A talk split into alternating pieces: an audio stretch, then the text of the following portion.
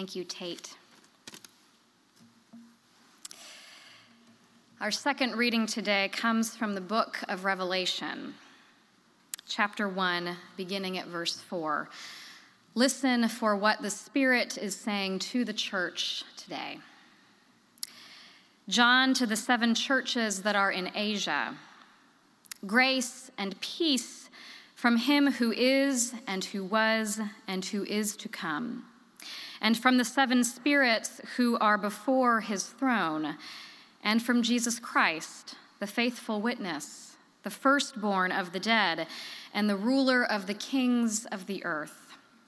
To him who loves us and freed us from our sins by his blood, and made us to be a kingdom, priests serving his God and Father, to him be glory and dominion forever and ever.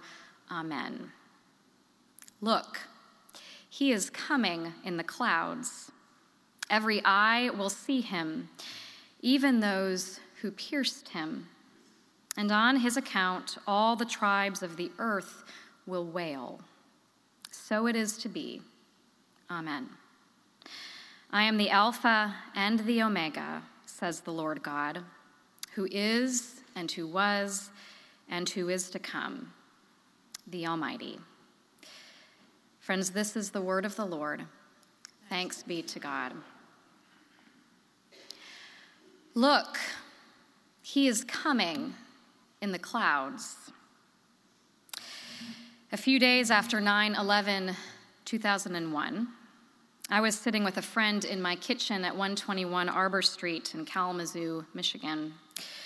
We were in high school, unaware that this event would define our generation, as other tragic events defined others, but certainly aware enough, feeling its weight. We were baking cookies, our backpacks flung mindlessly on the floor in front of us. It was the start of the weekend. After we put the cookies in the oven and set the timer, we sat down at the kitchen counter talking. We could easily talk for hours the way that teenage girls do. That day we shared our "Where were you?" stories, the first of many times we would do that. I was in Spanish class, and suddenly our dean of students came over the intercom. "I'm sorry to interrupt," he said, "but I feel you should know what's happening in your country right now." I was in science class, and we had just come back to the classroom after a break. The teacher asked us to gather around and invited us to pray. We could tell something was wrong by the quiver in her voice. We told our stories, a few days young, nodding knowingly at their similarities and making room for their differences. I was ready to move on, but my friend then rather casually but seriously said, "I just wish Jesus would come back right now. Why can't he just come back now?" I nodded in knowing agreement, but inwardly I was shocked. My own Christian tradition didn't stress the second coming of Christ. It wasn't a pillar of my adolescent belief system. In truth, I couldn't really recall ever hearing about it in a sermon. But I was mostly startled by the first involuntary thought that came to my mind. I didn't really want Jesus to come back now. Mind you, I didn't really know what his coming back would mean exactly, but I knew that whatever it was, it would probably change life as I knew it. And life as I knew it really wasn't that bad. It was full of activities and intrigue and drama. There were auditions to be conquered and boys to flirt with and plans for the future to make and cookies to bake. And on his account, all the tribes of the earth will wail. The poetry in the book of Revelation tells the truth. Christ's second coming like his first, won't leave anyone or anything untouched, and with its joy will come grief. Despite all of our hemming and hawing about the way things are, I would venture to say that most of us sitting in this sanctuary this morning actually like the way things are. I don't know that I am any more ready now than I was as a teenager with all of my plans in the making. Give me Jesus, or give me everything else that my life is built upon. That's a match. So what is it that makes Christ's second coming a mournful event? The Apostle John insists that it has something to do with seeing. Jesus Christ, the ruler of the kings of the earth, yes, the firstborn of the dead, yes, is also the first faithful witness. And it seems we are called to do the same. Look, he is coming in the clouds. Every eye shall see him.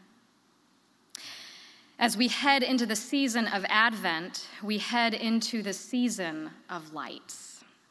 Lights on our houses, lights on our Christmas trees, lights that flicker as candles that smell of vanilla rum burn, lights at the zoo. My own family visited last night. The light is an appropriate reminder that Christ, the light of the world, is coming. It's a light that shines in the darkness. It's one of our more comforting metaphors, and it is the way that Jesus of Nazareth described himself, at least according to the Gospel of John. But as one of our favorite Roman Catholic theologians reminds us, light is not so much what you look at directly, it's not so much what you directly see, as that by which you see everything else. Richard Rohr speaks truth. Light illumines all that it touches. Around a campfire, it casts the faces of those we love in a comforting glow, but it also exposes that which we'd rather not see. Seeing clearly may not seem like one of Jesus's more challenging demands on the surface, but on closer look, it may just be the invitation that all the others are built upon. To see clearly is discomforting, and worse, it often compels us to act. Just last Thursday, I was present for our More Than a Meal ministry in the to-go fashion that we've been offering those meals since March of 2020. And a man motioned me over to him and said, "Ma'am, I have been sleeping under your archway, just around the corner, for months now. But yesterday morning, I was chased away. Please, ma'am, I have nowhere to go." Like so many others, and these are the lucky ones, he had been approved for subsidized housing, but he was still waiting to get under that roof. In the meantime, the nights were growing colder. "Ma'am," he pleaded. It was early. It was really early in the morning. No one was here, and it was raining hard. Why did you have to do that? I've been respectful of your property. I haven't caused any problems. I had nowhere to go. If I can't be here, then where can I go? I felt dressed down, somewhat defensive, searching for excuses as he continued to speak softly but deliberately. His face was kindly, and behind his eyes I saw pain and 1,000 stories. Was the light of Christ illuminating this man, standing as he was right in front of me? A person with significant power, in this institution that he had come to seeking refuge, only to be chased away like he was subhuman into the cold rain. Our guard, I knew, was only doing his job that morning, at least as it had been explained to him by the security company that we contract with. That was the refuge I wanted to seek in this conversation. It's not really my fault, sir. It's not the fault of this church that I love. I stammered. Seeing clearly is discomforting, and worse, it often compels us to act. 3 days and a lot of other things ticked off of my to-do list later, I am still wondering what I need to do about it, what we need to do about it.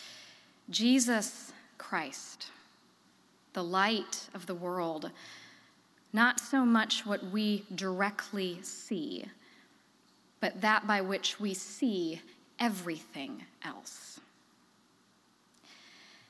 Today, we celebrate the reign of Christ, also known as Christ the King Sunday, the last day of the liturgical year, the day that we stop and look around and take stock of where we've been over the past 12 months.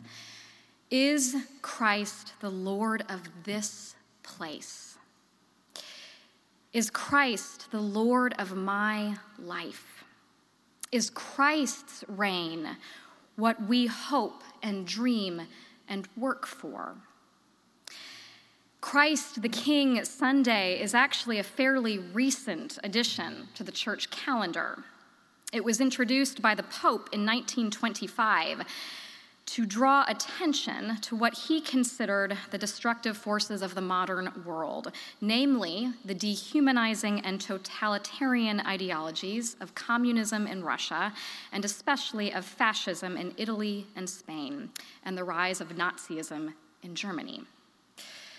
96 years later, it is still a day that we are called to pause and to check our allegiances, to name the destructive forces at work in our world, to imagine what a world governed by Christ's reign would look like.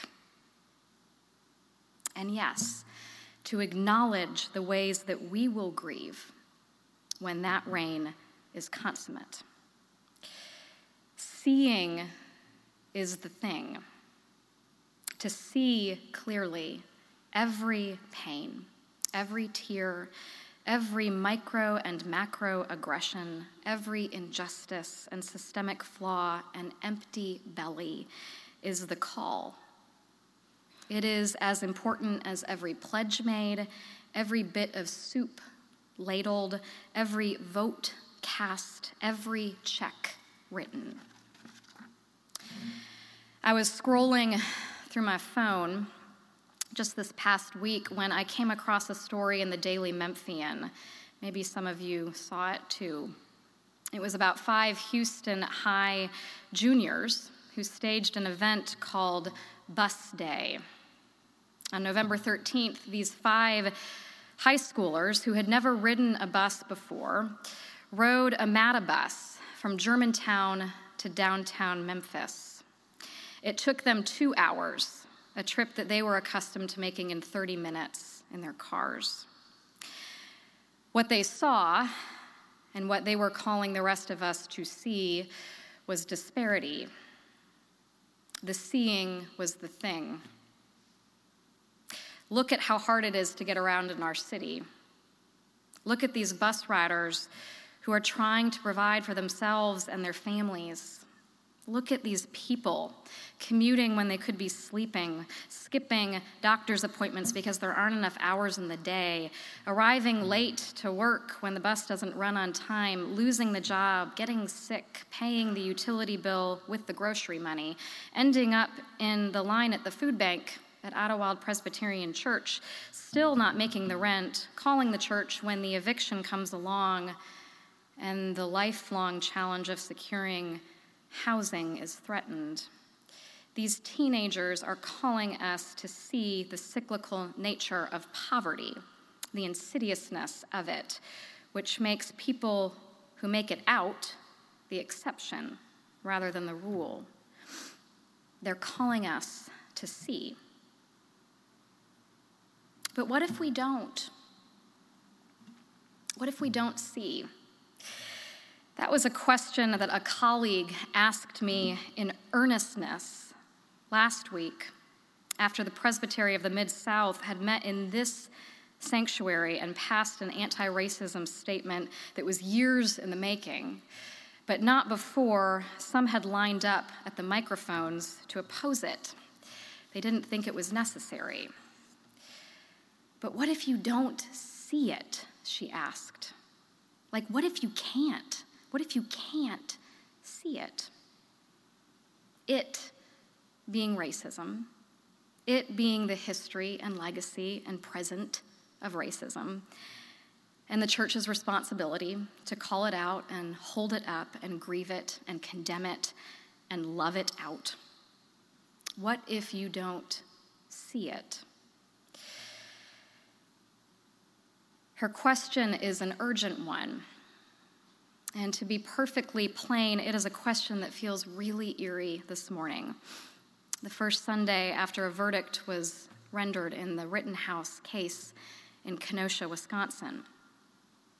There's a lot that I don't know about our legal system and about the handling of that particular case by the prosecution. But I do know that in black churches across North America, this is the only thing that they're talking about this morning. I do know that Rittenhouse, an 18-year-old from Illinois, crossed state lines with an AR-15 style weapon, designating himself a protector of private property in the wake of unrest following the police shooting of Jacob Blake. I do know legal experts aren't surprised by the Rittenhouse acquittal. I do know it's pretty easy to argue self-defense in a state that has baptized it. I do know that the judge told the jurors that the system worked. I do know that whatever transpired on the ground between Black Lives Matter protesters and a lone ranger teenager from Illinois, whatever transpired, one man is permanently injured, two are dead, and the man who hurt and killed is walking free. I know I worry about the message it sends. And I know that as a mother raising a little boy, a little white boy, I am going to need a little more help than that. What if you don't see it? My colleague asked. To that question and others like it, the book of Revelation communicates a promise to us this morning, to all those who have ears to hear. Every eye will see him, even those who pierced him. Every eye will see. Surely it will be a time of mourning. Every tribe of the earth will wail because Christ's very presence and power will render those tribes themselves obsolete. The very lives that we lead and the things we fiercely protect and prioritize will be turned upside down. Christ, the King, the firstborn of the dead, the faithful witness to God's justice and God's peace and God's radical love, the one through which we see everything else, will come, and we will see him. We won't be able to help seeing. One of you sent me a text yesterday, last night actually, when I was trying to wrap this up. She said, "Every year, Sarah, I am desperate to make Christ king. I have no trouble hoping that he will one day be king, but tomorrow we affirm that Christ is king, present tense. And that is hard for me. Every year it is a puzzle that turns over in my mind. There are rough edges that I can't smooth with thinking. How something can be already, but not yet. A lot of people are feeling more not yet than already this year. And if you're paying attention to what is happening in the world and to your neighbors, then who can blame you? Without dismissing the tension, because that kind of tension is holy tension. I do think a sign of the already is those kids out in Germantown who spent a chunk of their Saturday on a MATA bus so that they could see. I think the already is the desperation itself, the paying attention, the compassion. Christ is King, and so we question all of our designs, all of our policies and procedures, all of our values. Christ is King, and so we love each other, and we pray for those who are harder to love. And we hope, a hope nurtured by the revelation that every eye will see him, nurtured by the revelation that our Lord God is in the beginning and in the end and is the holder of it all, who was, who is, and who is to come. Amen and amen.